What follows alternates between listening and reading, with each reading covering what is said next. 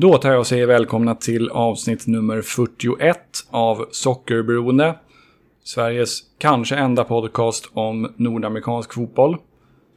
Jag heter Johan Dykhoff och i det här avsnittet har jag intervjuat ingen mindre än Jakob Stensson som är en 25-årig mittfältare som nyligen skrev på för IK Brage i Superettan och som mellan 2017 och 2021 studerade och spelade collegefotboll för University of Denver.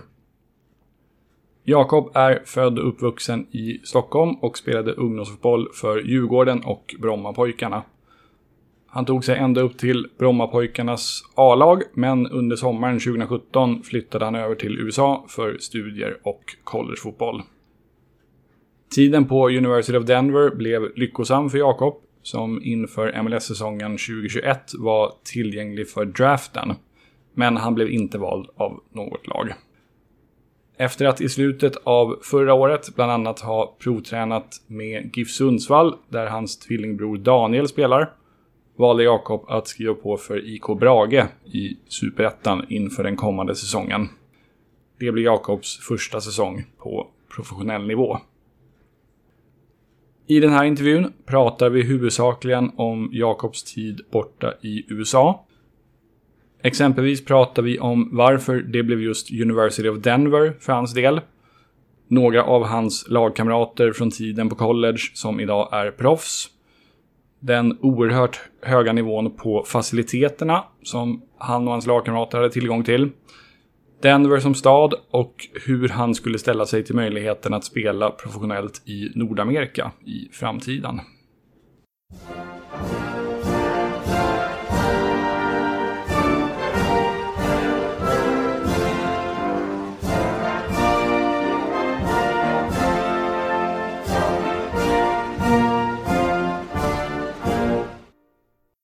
Till att börja med då, kan du berätta lite kort men kärnfullt eh, om din ungdomsfotbollskarriär hemma i Sverige innan det att din USA-flytt blev av?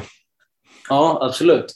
Eh, jag började eh, i unga år i, i Djurgården eh, och spelade ja, från att jag var sex i Djurgården till ehm, att jag var 14 och då gick jag ju alla alla led eh, där eh, från ja, alla utvecklingslag med, med massa coacher som Martin Boman och Kristin Thiele och eh, många inblandade i, i Djurgårdens höga ledning just nu. Um, um, men sen min bror, tvillingbror som spelar i Giffarna för tillfället, um, han bytte till BP när han var 12 år. Um, och jag hade många kompisar som, eh, som la av runt, eh, runt 14 års ålder för att det fanns andra intressen, ehm, eh, ja, sociala intressen som, som lockade mer. Ehm, och kände att jag blev väldigt ensam och eh, ville ha en, en ny utmaning. Så jag eh, tog mitt pick och pack och, eh, och bytte också till, till Brommapojkarna där eh, jag spelade i P97 eh, i ett och ett halvt år innan det blev U17. Um, ehm, och spelade i U17 i ja, två år. Sen blev det U19 fotboll i runt två år uh, och uh, blev mycket U21 i, i och med det. Uh, och sen blev jag uppflyttad till A-laget där jag spelade i division 1 och vann den ligan och sen halvvägs genom superettan så valde jag att eh, ta min, min resa till, till USA. Just det. Så, just det, så du hann göra några A-lagsmatcher innan, innan flytten till USA då? Ja, absolut. Eh, spelade en del i division 1 och hade väl åtta matcher i, i superettan, två från start eh, på en halv säsong då. Mm. Just det. Ja, men spännande. Eh, hur och när föddes den här idén om att plugga och spela fotboll i USA? Ja, men alltså den, den tanken fanns ändå där rätt länge. Alltså jag hade alltid ett intresse av att göra något eget, att, att komma iväg lite och, och kanske göra min, min egen resa. Um, sen, så det var ju en, nästan en liten backup-plan nästan. Att, uh, först var det en stor satsning på fotbollen eftersom det är min stora passion i livet.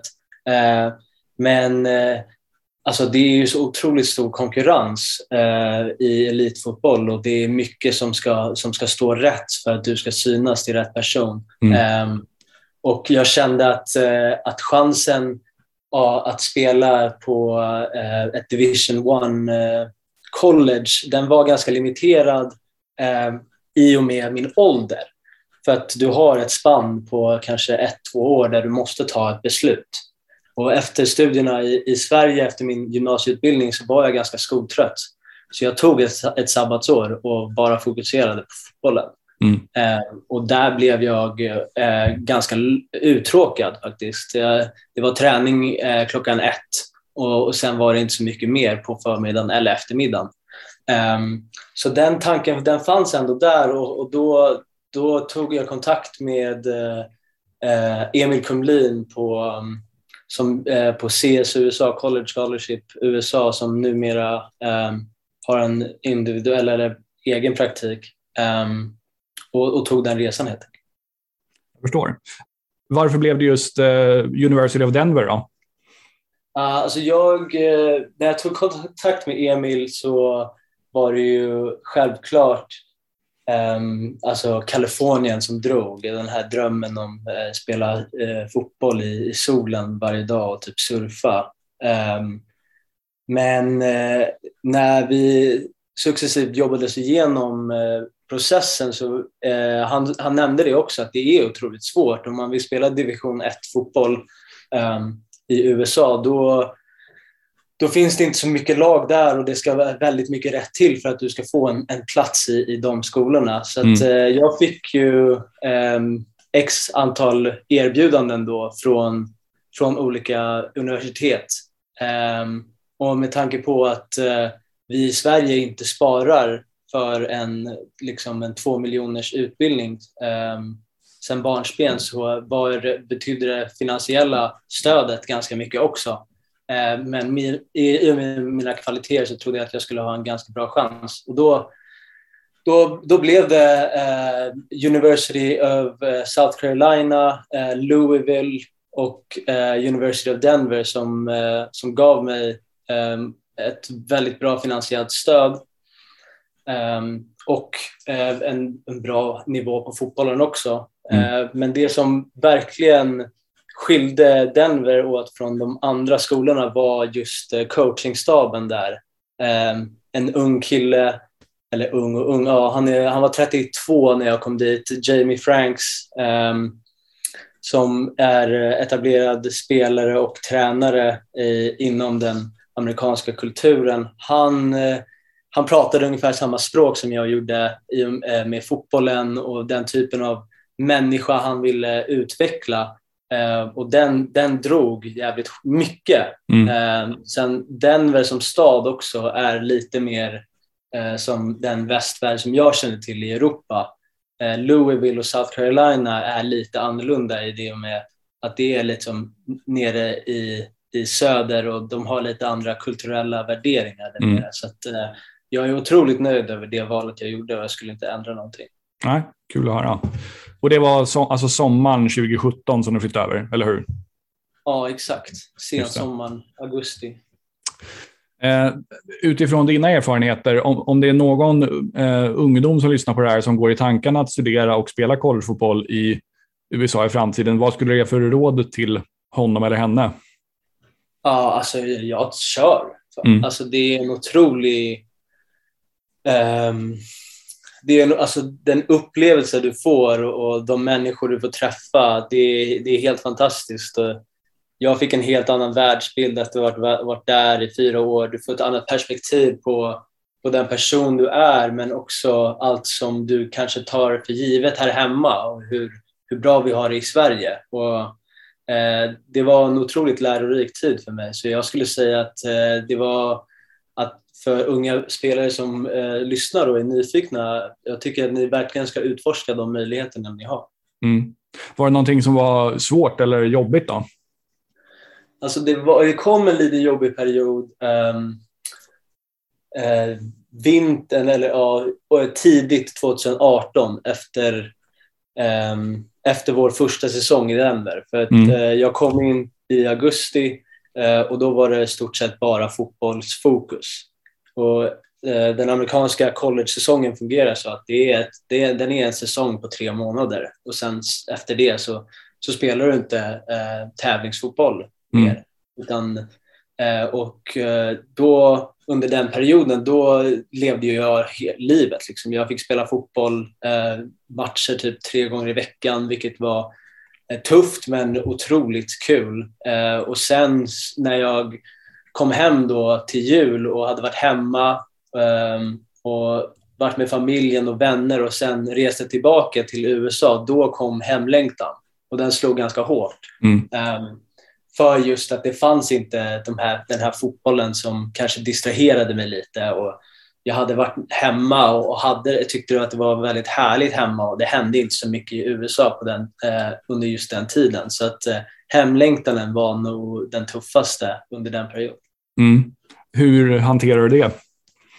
Eh, alltså jag ringde hem lite ibland, men eh, alltså jag och pratade med andra internationella spelare som hade gått igenom eh, samma typ av eh, situation. Men eh, helt ärligt så, alltså jag hade otroligt bra vänner där nere och, och mycket annat runt som, eh, som, som distraherade också och gjorde att jag jag trivdes väldigt bra och min coach bjöd in mig till, till hans hem och jag fick träffa hans familj på middag och sådär. Mm. Så att, eh, det var mycket som jag, som jag kunde göra för att distrahera mig själv och, och hjälpa hitta, hitta hem i den.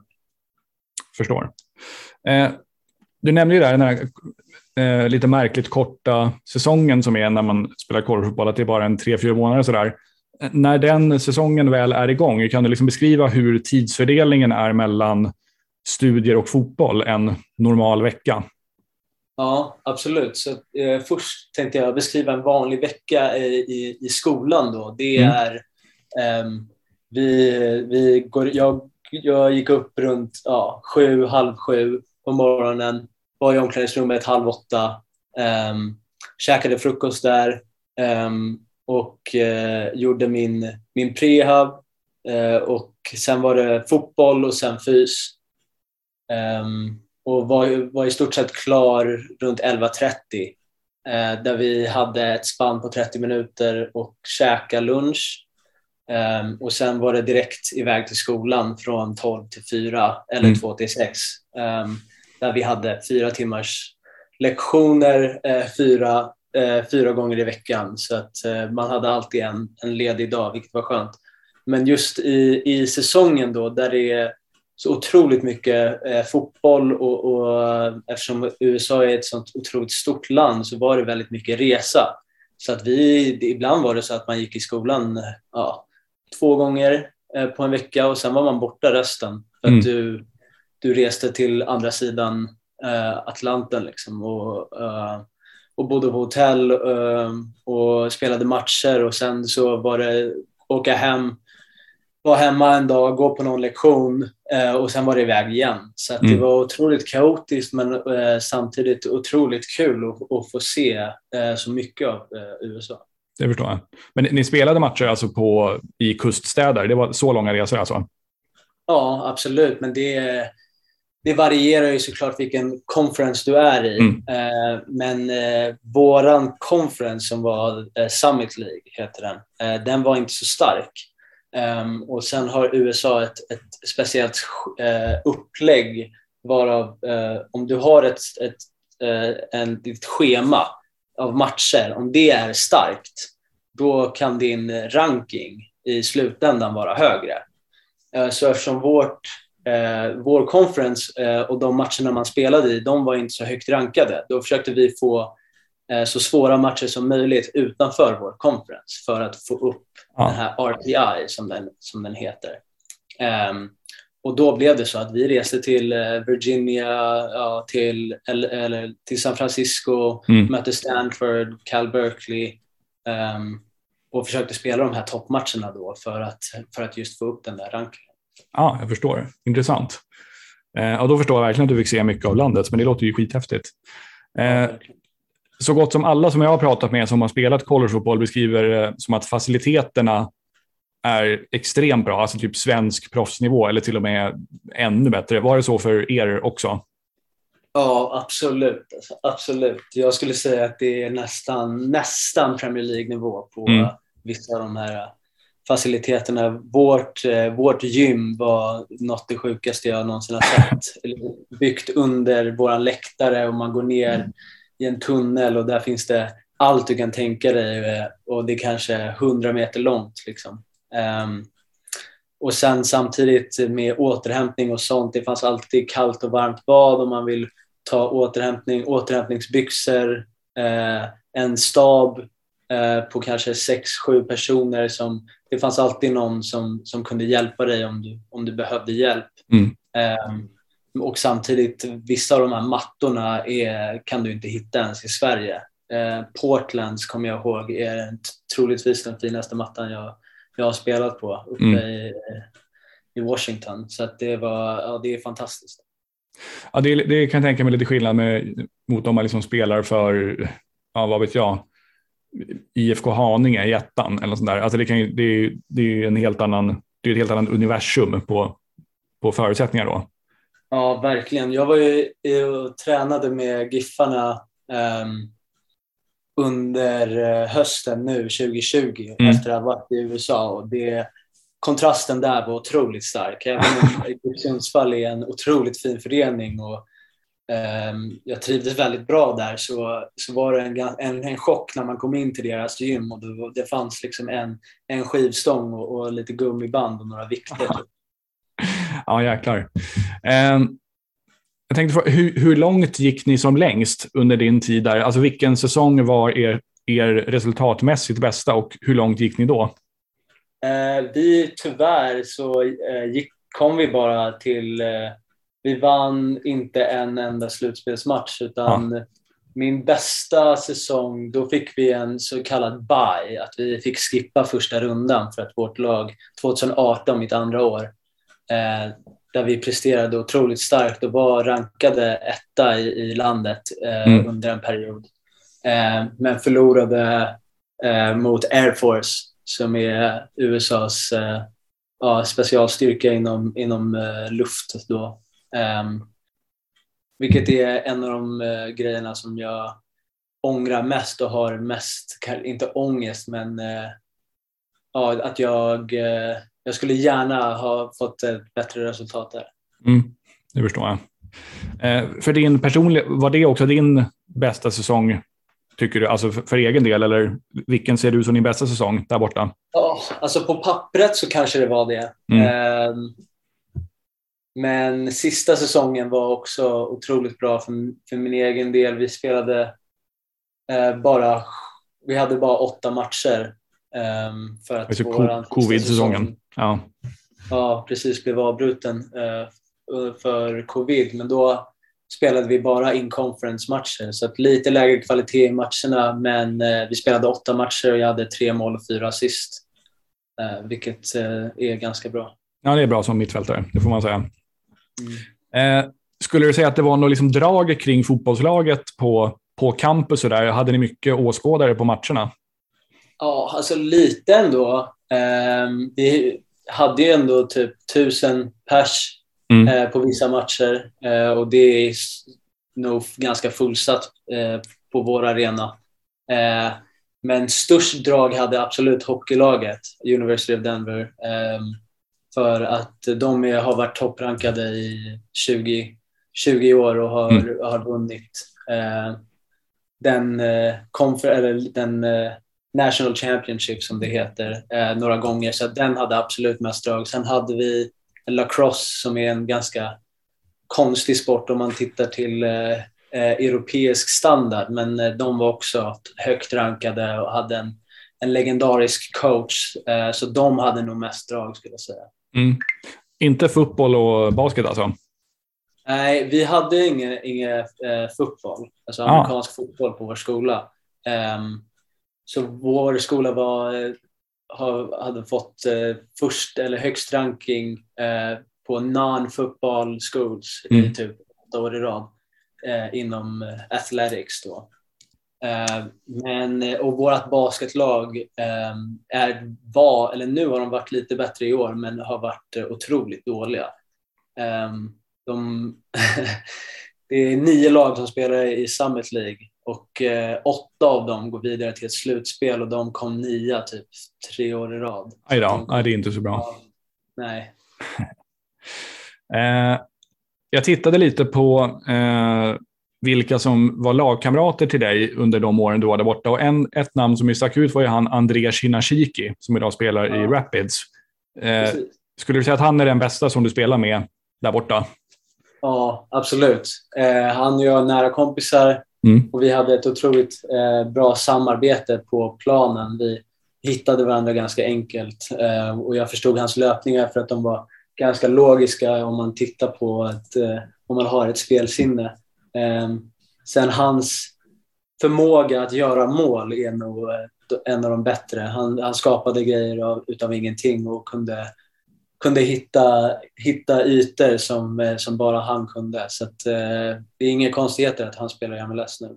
Nej, precis. Vad har vi spelat? Måste närma sig en hundra matcher i alla fall. Han är väl inne på sin fjärde säsong nu tror jag. Ja, precis. Mm. Och har fått eh, hans första rookie-år så blev han rookie of the year och har gjort det otroligt bra. Just det. Eh, sen har ju Rapids förra året var ju otroligt bra så att det är, och har fått in några större värvningar så det är lite hårdare konkurrens men han får ju fortfarande minuter.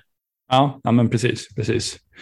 Vilka har vi mer? George Drack var en som jag kommer att tänka på. Han spelar väl i äh, Galaxys andra lag. Är det någon mer ja. som har nått? Ja, Preston Judd. Han spelar också i Galaxy andras, andra lag. Okej. Okay. Eh, båda de var, kom till oss under eh, 2019 året, vilket mm. var eh, troligtvis en av de sämre åren vi hade. Eh, Preston Judd eh, kunde inte riktigt eh, köpa vår kultur som vi hade i laget. Där mm.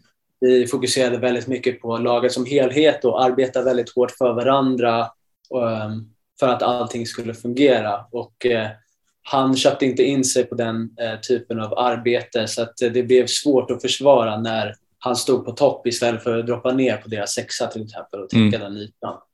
Eh, men Josh Drack är en, en nära vän till mig eh, och en otroligt bra person och en duktig fotbollsspelare. Vi var på MLS Combine tillsammans. Eh, jag, Will Palmqvist, vår målvakt, Josh Drack och Preston Judd. Okej, okay, jag förstår. Eh, spelade du förresten någonsin i USL League 2 eller NPSL någon sommar? Nej, eh, utan jag, jag tänkte göra det, ja. eh, men då slog eh, covid. Så att eh, eh, jag tog de, de åren när vi hade sommarledighet och, och resa hem till Sverige och spendera tid med familjen.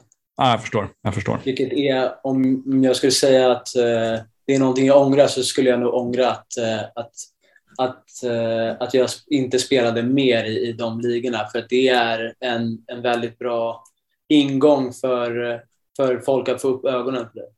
Just det, och jag, jag tycker också att man brukar kunna se, alltså när man tittar på de spelare som väljs tidigt i draften eller, eller, eller de som når MLS, de allra, allra, allra flesta har ju spelat i de, i de ligorna. Ja. Eh, Verkligen. Känns det som. Eh, ja, men då förstår jag. Då förstår jag varför. För jag kunde inte hitta någon sån information när jag, när jag googlade på dig. Eh, men då har det sin, sin förklaring. Då. Eh, utanför fotbollen, då, hur, hur skulle du säga att du trivdes då? Du nämnde ju lite det innan, men del, alltså, so, so, dels socialt på college, men också Denver som stad. Ja, jag trivdes otroligt bra. Mm. Eh, jag hade eh, många vänner som inte spelade fotboll, som, som kallas frat, frat buds. Um, där de arrangerade fester då när vi inte hade säsong och um, blev liksom en i gänget där. Sen min rumskompis i USA, Will Palmqvist, han uh, vår målvakt. Han är från Denver och född där um, och hade mycket kontakter utanför vår skola. Så jag blev uh, bra eh, introducerad till, till det livet också. Sen hans storebror eh, var ju också såklart från Denver och eh, vi blev mycket nära kompisar med hans kompisgäng. Um, som är typ 94, så de var lite äldre.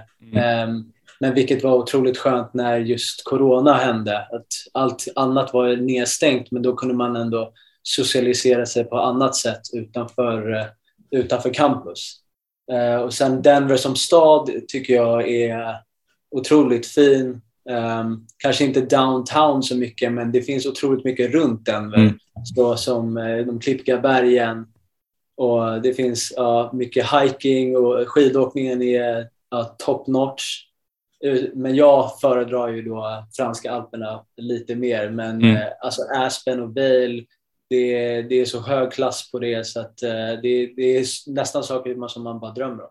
Ja, jag intervjuade Johan Blomberg i, när, i ett av de första avsnitten till den här podden. Han spelade ju för Rapids i ett och ett halvt år och han var, han var helt förälskad i Denver som stad och närområdet också. Så du är inte ensam om att ha gett Denver högt betyg, så att säga. Ja, sen har vi tre, Denver har 300 soldagar om året, vilket är helt sjukt när man tänker på det. Ja, det är som alltså, Kreta, typ. ja, men precis. Alltså, det kunde vara det spelar ingen roll hur, hur deppigt livet än är, men om, om du går ut och solen skiner så blir du bara glad. Liksom. Så att, eh, det, jag tror det gjorde mycket också. Ja, ja men verkligen. Eh, gick du på någon idrott där borta? Alltså, antingen Rapids eller någon, något annat lag? Ja, jag gick på några, några Rapids-matcher, absolut, i och med min eh, nära kontakt till André. Mm, eh, men följde mycket basket också. Eh, gick på eh, tror två NFL-matcher, så Denver Broncos. Mm. Mycket um, baseball också med Colorado Rockies. Min rumskompis var en stor, stort baseballfan. Um, och sen och, uh, såklart uh, Colorado Avalanche med Gabriel Landeskog i, i spetsen. Um, som var otroligt kul att titta på live. Just det. Ja, det är en stor sport, eh, sportstad, helt klart. Ja, alltså de har ju alla stora sporter, vilket är eh, väldigt unikt i, i USA. Just det. Och säkert ett antal rätt framstående collegelag utöver University of Denver. Eller är det i... Ja, det kanske alltså, eller hur, ligger det till? Boulder är ganska stora. Det är en stor skola. Univer ja. uh, University of Colorado Boulder. De har ett fotbollslag som är ganska stort. Um, de har inte varit jättebra på senare år, men eh, det är en, en stor skola. En, en, en, känd skola för att ha otroligt bra fester och snygga tjejer. Okay. Um, så det klagar man inte på. Liksom. Uh, men sen, sen så är det inte så mycket mer. Air Force är väl den, uh, den tredje största skolan. Sen finns det några andra lite mindre skolor uh, som är lite fokuserade på så här, ingenjörlinjer och så.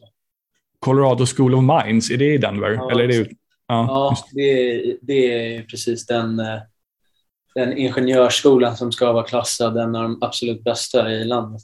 Just det. Um, du nämnde att du var uh, med på combinen där eh, och du var ju tillgänglig att väljas i draften. Det var väl förra året, va? 2021, eller hur? Ja, precis. Kan du berätta hur, liksom, hur, hur går det till för att komma med på den listan över draft eligible players? Ja, alltså det är egentligen bara att de väljer ut spelare. Mm. Eh, alltså om man, om man har spelat collegefotboll och är fortfarande amatör eh, i deras ögon så, så har man eh, en chans att vara med på den listan. Eh, men sen är det ju bara x antal spelare som blir inbjuden till eh, MLS Combine.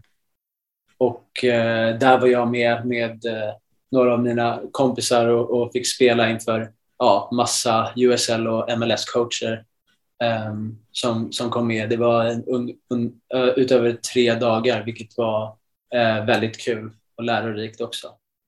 Var den här, för nu ska vi se så jag kommer ihåg rätt, för jag vill minnas att Combinen har ju tidigare år, alltså om man tänker kanske tre, fyra, fem år tillbaka i tiden, då brukar ju den liksom sändas och sådär på YouTube. Det var en ganska stor grej, men förra året så, när, när ägde den rum? Var det slutet på 2020 eller början av 2021? Ja, precis. Det var november 2020. Ja, just det. Det var det jag hade för mig. Det var alltså, ett jävligt rörigt år i och med ja. corona.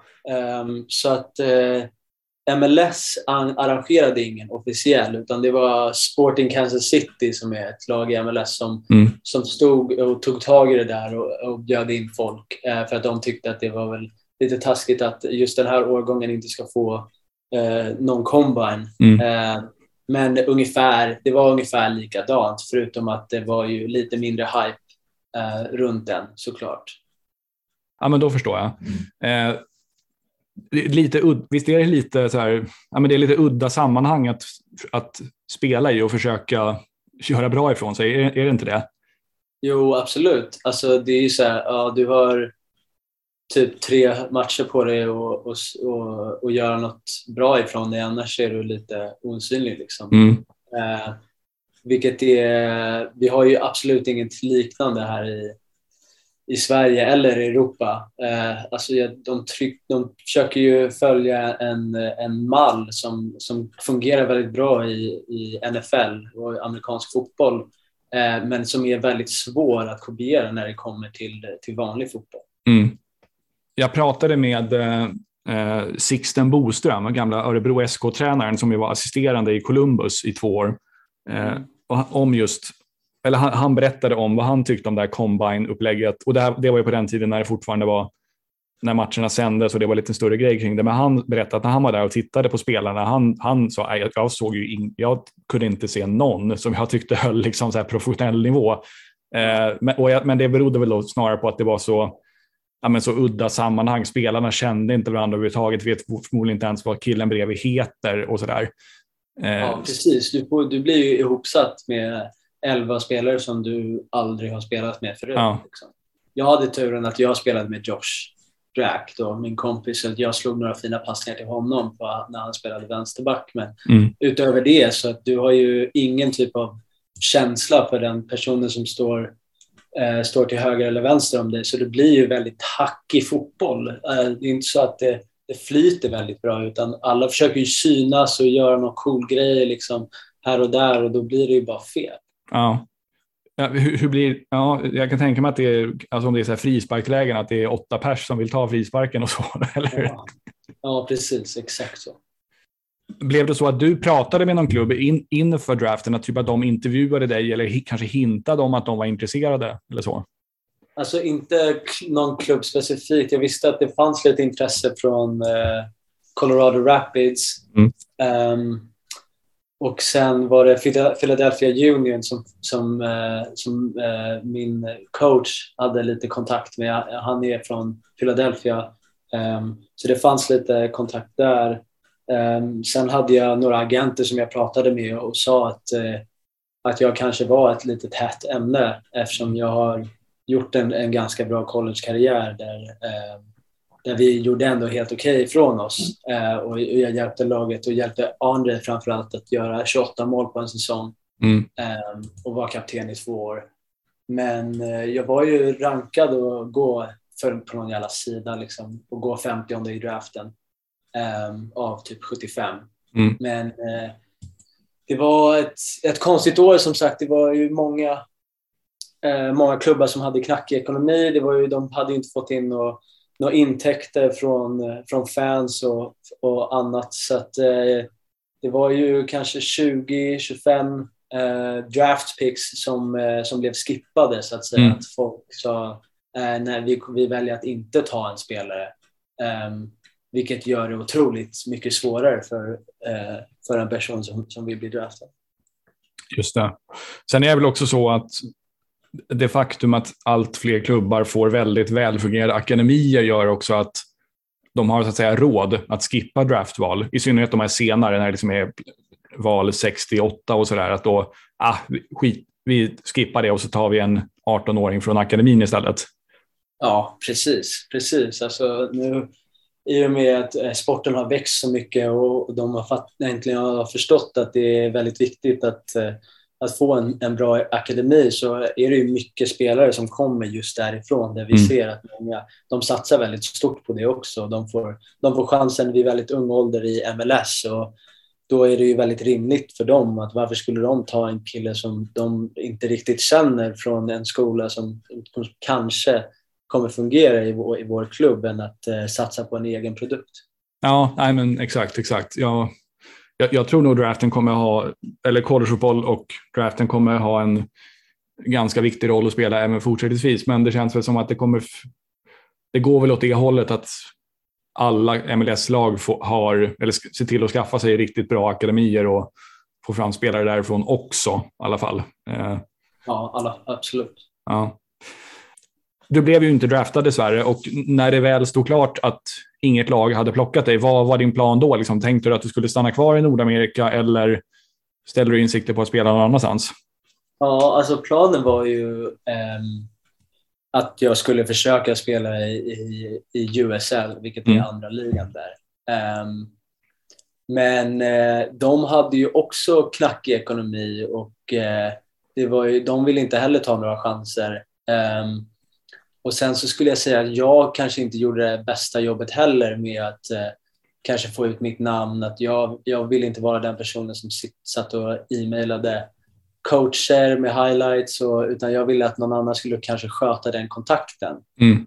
Um, och de personerna som jag hade kontakt med um, gjorde inte ett jättebra jobb. Um, så att tiden gick och sen, uh, sen var marknadsfönstret stängt där efter draften uh, och då var det att man skulle få vänta till sommaren. Mm. Så jag höll mig ganska fit och, och eh, hoppades på att någonting skulle hända. Eh, men eh, det gjorde inte det.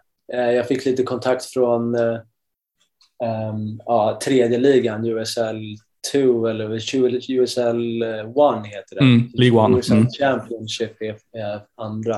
Um, men då kände jag så här att fan, ska jag spela i tredje ligan i i USA när jag, tyck, när jag redan har spelat superettan i Sverige. Um, och då kände jag att så här, okay, om inget kommer upp konkret nu um, över hösten så kommer jag ta mitt pick och pack och, och um, försöka satsa på en karriär inom, inom den svenska fotbollen. Mm. Just det, och så har det blivit också. Eh, hur mycket för, skulle du säga att du följer nordamerikansk fotboll idag, såväl college-nivå som professionell nivå? Ja, alltså jag försöker ju absolut följa eh, University of Denver eh, väldigt tätt eh, eftersom jag har en, en, stor kärlek till, till skolan och eh, till, eh, till coachingstaben och framförallt eh, mina lagkompisar där. Eh, så under den säsongen så kommer jag absolut att, att följa dem och collegekarriären nära Eh, sen med MLS så har jag ju lite halvkoll. Alltså när, jag, när, jag, när jag spenderade mer tid i USA, för nu är jag hemflyttad i Sverige, mm. då kollade jag mycket fotboll. Um, och då kollade jag mycket matcher och, och, och, följde playoffs väldigt nära och tyckte det var otroligt kul och titta. Men sen nu när jag har flyttat hem så har det blivit mycket mindre i och med att det är en så otroligt stor eh, tidsskillnad. Och, det finns eh, svensk fotboll som, som drar lite mer eftersom jag är lite mer relevant här.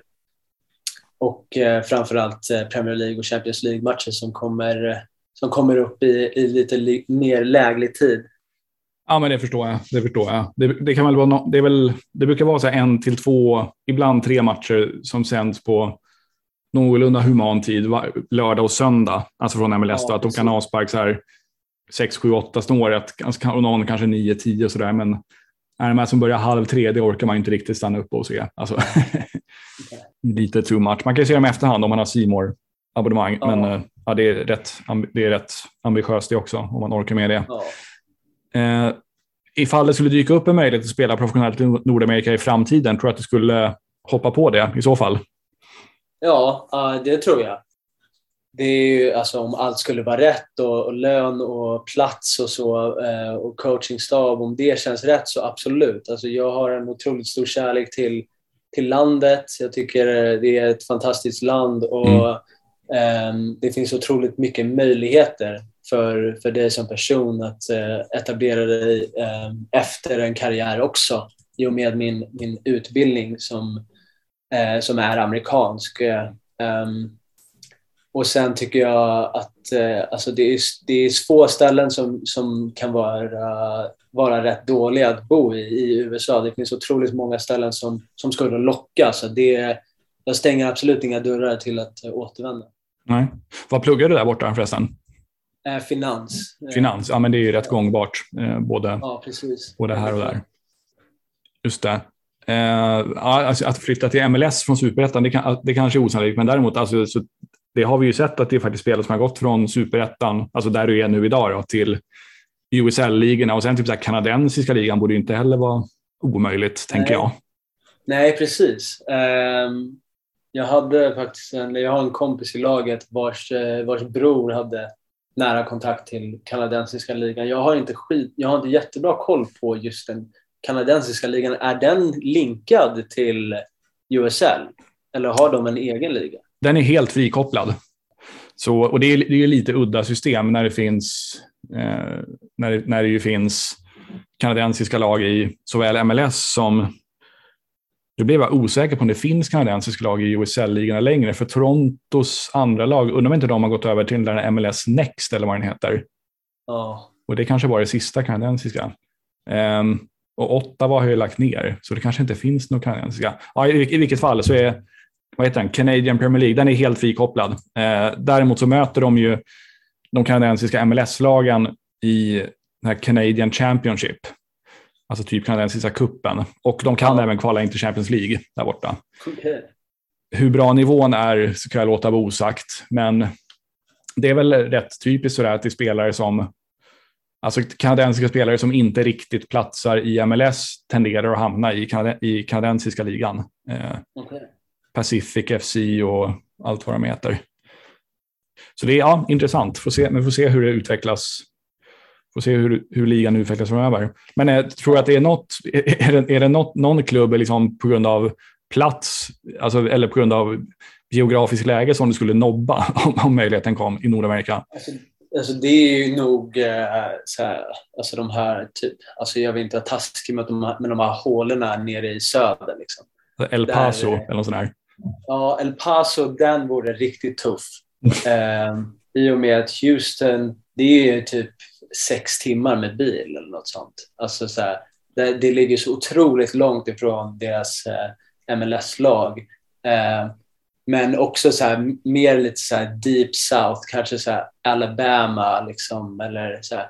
Alltså jag var lite i kontakt med ett lag i, i Georgia, eh, alltså utanför, utanför eh, en storstad där. Det hade varit eh, lite tufft, men eh, alltså som sagt, allt beroende på, på coacherna och eh, hur läget ser ut för mig.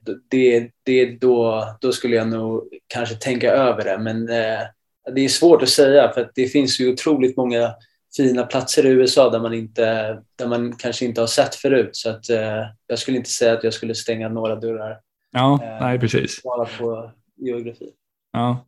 Jag tycker, jag tycker man, apropå det, så tycker jag liksom att man märker, eller de jag har pratat med som har bott och spelat bort i USA, och i synnerhet de som har spelat i städer som man kanske på förhand tycker att ah, det där är kanske inte det allra eh, glassigaste alternativet i USA. De har ändå liksom haft otroligt bra saker att säga om städerna. Men typ Johan Blomberg i Denver, som är, alltså Colorado Rapids, det kanske inte känns som det allra sexigaste MLS-laget, sådär, men han var ju helt lyrisk över Denver som stad. Och Ja. Samma sak med de som har bott i Minneapolis eller Portland eller eh, Boston och sådär. Alltså jag tror att det, det ska nog mycket till för att man, ska, för att man inte ska trivas utan, utanför fotbollen i alla fall.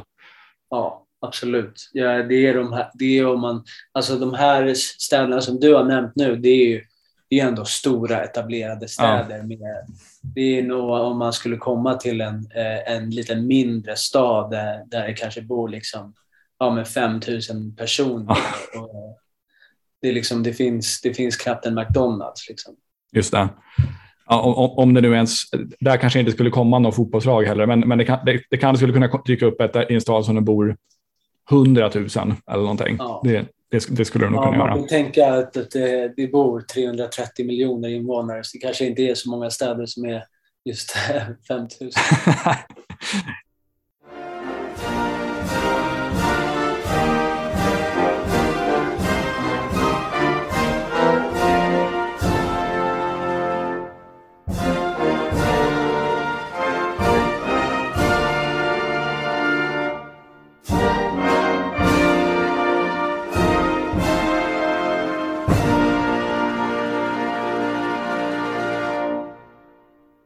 Sådär ja, då tar vi och tackar Jakob Stensson för att han tog sig tid att ställa upp på den här intervjun och vi önskar honom all lycka nu den kommande säsongen i IK Brage. En jäkla trevlig kille måste jag säga och det var himla kul att få höra honom berätta om hans år där borta i USA. Tack så mycket för att ni har lyssnat. Håll gärna utkik efter nya avsnitt av Sockerberoende och prenumerera gärna på podden också. Ta hand om er så hörs vi igen framöver. Ciao, ciao!